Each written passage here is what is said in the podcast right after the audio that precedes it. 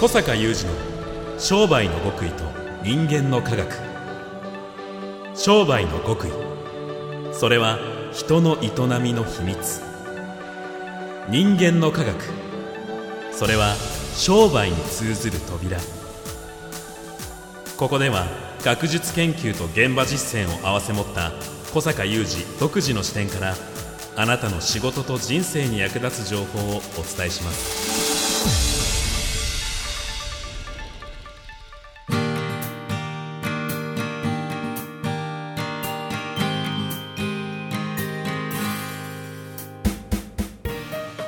こんにちは小坂雄二ですこんにちは、三代田悟です。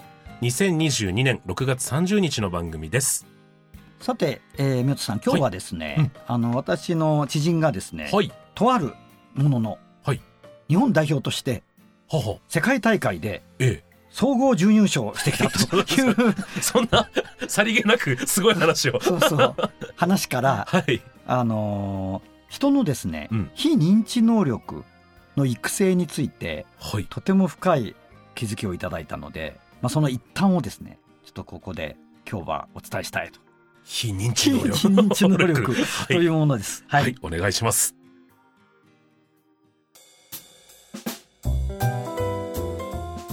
小坂さんのご友人が何かで日本代表になり、あそうですね世界準優勝ということなんですけど、何かは聞いて大丈夫でしょうか？これはね、はいえっととあるものなんですけれども、はい何をやるのやる大会なのかというと自立型ロボット競技これ私もよく中身は分からないんだけど。あの自立型ロボット競技というものがあってトを作って出場させるまあ、何かするようなね、はいはい何かするっていうそれぐらいの理解でよろしいかと私もそんな理解してない。ですがそういうものなんですよ。うん。で、えーこれ世界から集まってきて今回世界100カ国でうん3万8,000チームが 出場。出場、まあ、予選ですねはい。予選日本も予選ややって、はい。それで勝ち抜いた108チームええ。が3年ぶりのリアル開催ということでとあるところに集まってですね、うん。ナンバーワンを決めると決めると。はい、いうことで今回その中で総合準優勝すごい。まず3万8000の戦いから108に絞られ、すごいですよね二番になったとすごいですすよねごいですね。でこれその私の知人がはい。友人がその競技をやったわけじゃなくて、うん彼が教えてる子供たちですああ、なるほど、なるほど。うん子供たちによる自立型ロボット競技、へえ、すごいですね。うん、その場でうん。いろいろなことやるんだね、うんうんうん。でまあ何かを競技するんだね、だうん。から非常に創造性があの要求され、はい。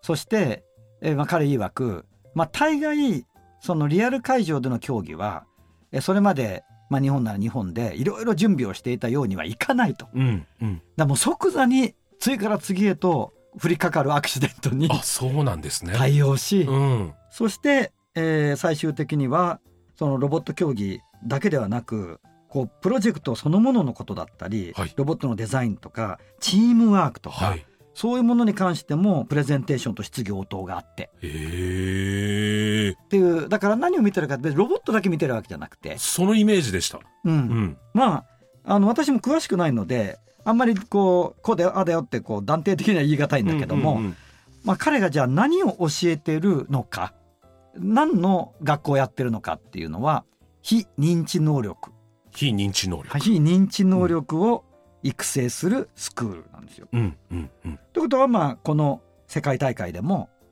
ロボット競技というものを通じてそこを見ている。非認知能力というのは、非認知能力ってあのー一言で定義できないんだけど、はい。あの大体どんなようなことが該当するかというと例えばやり抜く力はいはいはい。やり抜く力、えー粘り強くうん。諦めないうんうん。そういうなんか持続力忍耐力みたいなことだったり、はい。そのやる気ですよね、モチベーションだったり、えー自制心うん。勤勉さだったり目標を決めて計画を立てて問題を把握解決しながら前に進められる力。リーダーシップ他の人との対話や協調性みんなと一緒にうまくやっていく力失敗しても失敗から学べる力うん。想像力や直感力や工夫はい。まあこういうものなんですうん。かなり幅広く。いやそうなんですよねそしてこれを聞いてるだけでお感じになると思うんだけどこれ今の世の中を生きていくのに全部必要じゃね？確かに。そうですね。でこの非認知能力と対比されるのは、まあ、当然認知能力というものでそれはまあ長年多くの方が学校で習ってるまあ 2×2 はいくつとかね、うんうんうんうん。この漢字は何と読むとか、はい。そういう類のもんですよね。はい。まあ、それが国語とか算数理科社会になってくうんわけですけども、だからこれですよまあ言ってみれば心のありように関わってくるというか。とも言えうるん。ですよね。まあ、ビジネス寄りに見るとやはりその結果を出す力とも言えるし、うんうんうん。あのプロジェクトの設計能力とか遂行能力はい。とも言える、まあ、特にさっきも申し上げたようにこのロボットだけ見てるわけではなさそうで、はいその方のお話聞いてるとどうそのチームがチームワークよくやってるかとかねうんうんうんそういうものが非認知能力の一つなわけじゃないですか。確かに別にこの優秀な技術だけを教えてそうそうそうそとチームワークが良くなるわけじゃないですもんう、ね。そうなんですよね。ということがあり、はい。あのでその中でちょっとまあ大変たくさんの気づきがあったもんですからそのうちの一旦しかお伝えできないんですけれども、はいまあ、一つはねあの彼が私に送ってくれたレポートにあのこうロボット競技ね、うんうんうん。まあ、生徒10人連れて行ったと。はい。でその10人ともほぼ初めてリアル大会に出るとええいうことで、リアルな大会っていうのは予想外のことしか起きないと。うんうん。でしかもロボット競技っていうのは2分30秒の本番が3回だけ。はい。前日の練習ラウンドを含めても6回の競技うん。そのプラス調整時間が数回しかないとしかしロボットにも人間にもトラブルが起こうる、ん。それはねなんか彼の言葉でよると貴重な修羅場の経験なんだとへえ。でそれをはい。貴重な修羅場っていうのを結構経験してない子が多いですねああ。なるほど。自分の人生の中で、うんうんうん、ということを教える立場の彼は言っているうん。ですね。ではその時にトラブル起きるじゃないですか。うんしかも世界大会の晴れ舞台で予期せぬことが起きてそうすると引率で言ってるその彼ですね先生に「これどうしたらいいですか?」ってうん。聞きたいじゃないですか子供たちとしては聞き。たい。はい。しかし彼曰く私もうちょっとそのレポートそのまま読むと私の気づきやそれに対する調整方法を教えたらまあその試合では高得点を挙げられる、うんでもそれは教育にならないので教えませんええ そうなんですね。そうだから修羅場を自らくぐり抜けると。わお。なるほど。ということはうまく解決できなくてはい。その競技としては敗れ去るってこともあるよねって言ったんだけど、いうんうんやそりゃそうですよとでもそこは我々ビジネスをやってるわけじゃなくて教育だからうん。大事なことは競技で勝つことではなくて彼らが成長することなるほど。まあもうちょっと具体的く詳しく言えば彼正確に言えば彼らの非認知能力がはいここで育成されることなんです、うーん。あ修羅場ねーっていうねいやー、私もちょっと一人息子がいる親目線で言うと、うん真逆のことをどうしてもやりたくなっちゃうんですよね。あそうなんですかやっぱりトラブルなく生きてほしい。傷傷ついてほしくないし安全に生きてほしいっていう思いも強ければ、何かわからないことがあったら手を出してあげたくなっちゃう。なるんだね。っていうのが、まあ、親心なのかそれとも甘さなのかわからないんですけど、でももう、どうしても生理的にそうなっちゃうんですね。はあ。それをいかに自制するかっていうところも僕の中でテーマではあるんですけれども、あの、まさに。その先生の、そこでそれを貫けるっていうのは、わかんないです。どういった精神状態かわからないですけど、かなりの先生も痛みを伴ってやってるんじゃないかなと思います。もうやっぱりね、うん。あのご経験ですよね。長くうんやってこられ、うん本当に小さなスクールだったところからずはい。っとこの実績を積み重ね、ええ。プログラムを改善して改善してって今日に至ってる方なので、まあ、だからねあの世界大会に代表として出るのも今回だけじゃないんですよ。はい。過去にも出て、うん。過去にも準優勝されたりまあ、それだけもうそのあのお子さんのね非認知能力をあの育てることができる方なんですがこれはねなんかもう鍵だと思うんだよねって思うんだよねって私が思うというよりはやっぱり彼が専門性とあの、経験に基づいてこうだと。うん。だここで口を出せば高得点は取れるけどダメと。うん。うん。まあ、かつ結局のところ自分たちで解決できないとやっぱりこの競技でははいあのいい成績は上げられないらしく、うんうんあの以前彼があの世界大会でまたいいあの成績を収められた時にやっぱりあのそこで知り合った他の国の代表の引率の先生方にすごいやっぱり聞かれたっていう、うん。どういうふうにその子供たちを育ててるのか、うん。あなたが思う鍵は何だみたいなね。うん。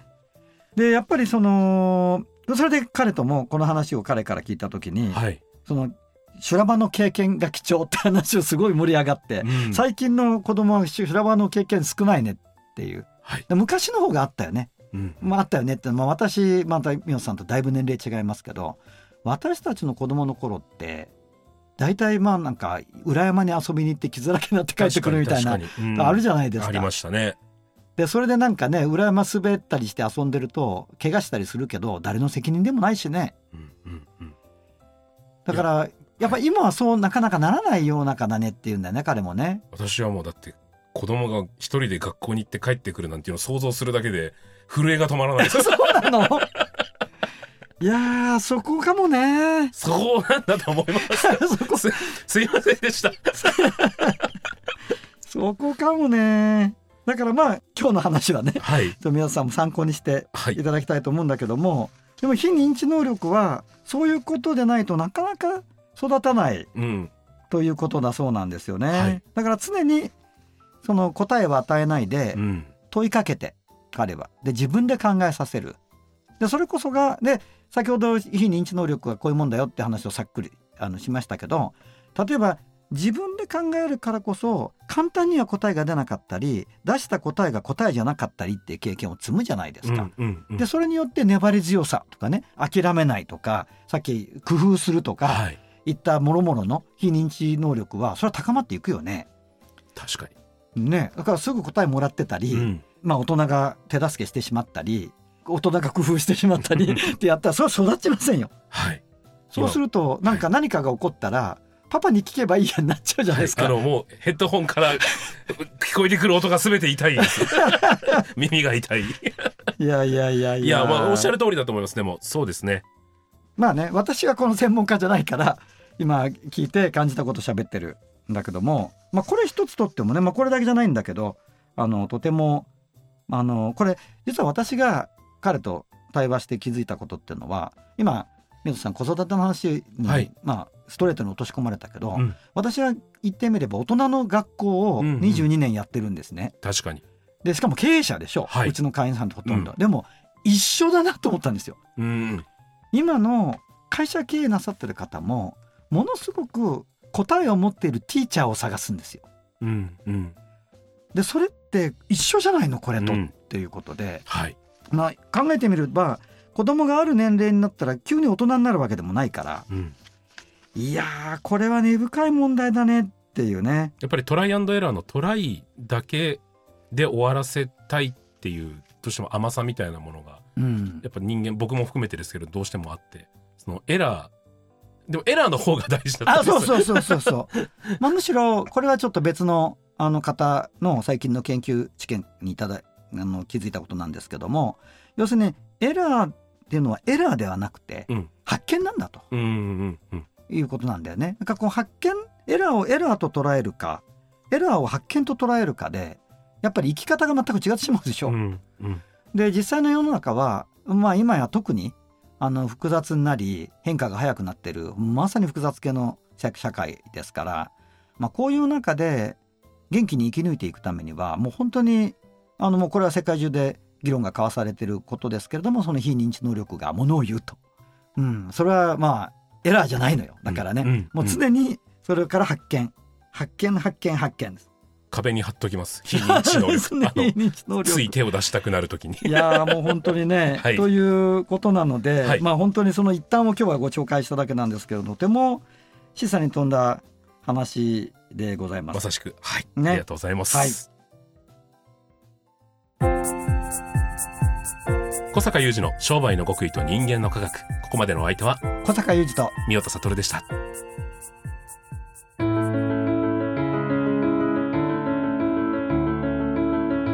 小坂雄二の商売の極意と人間の科学。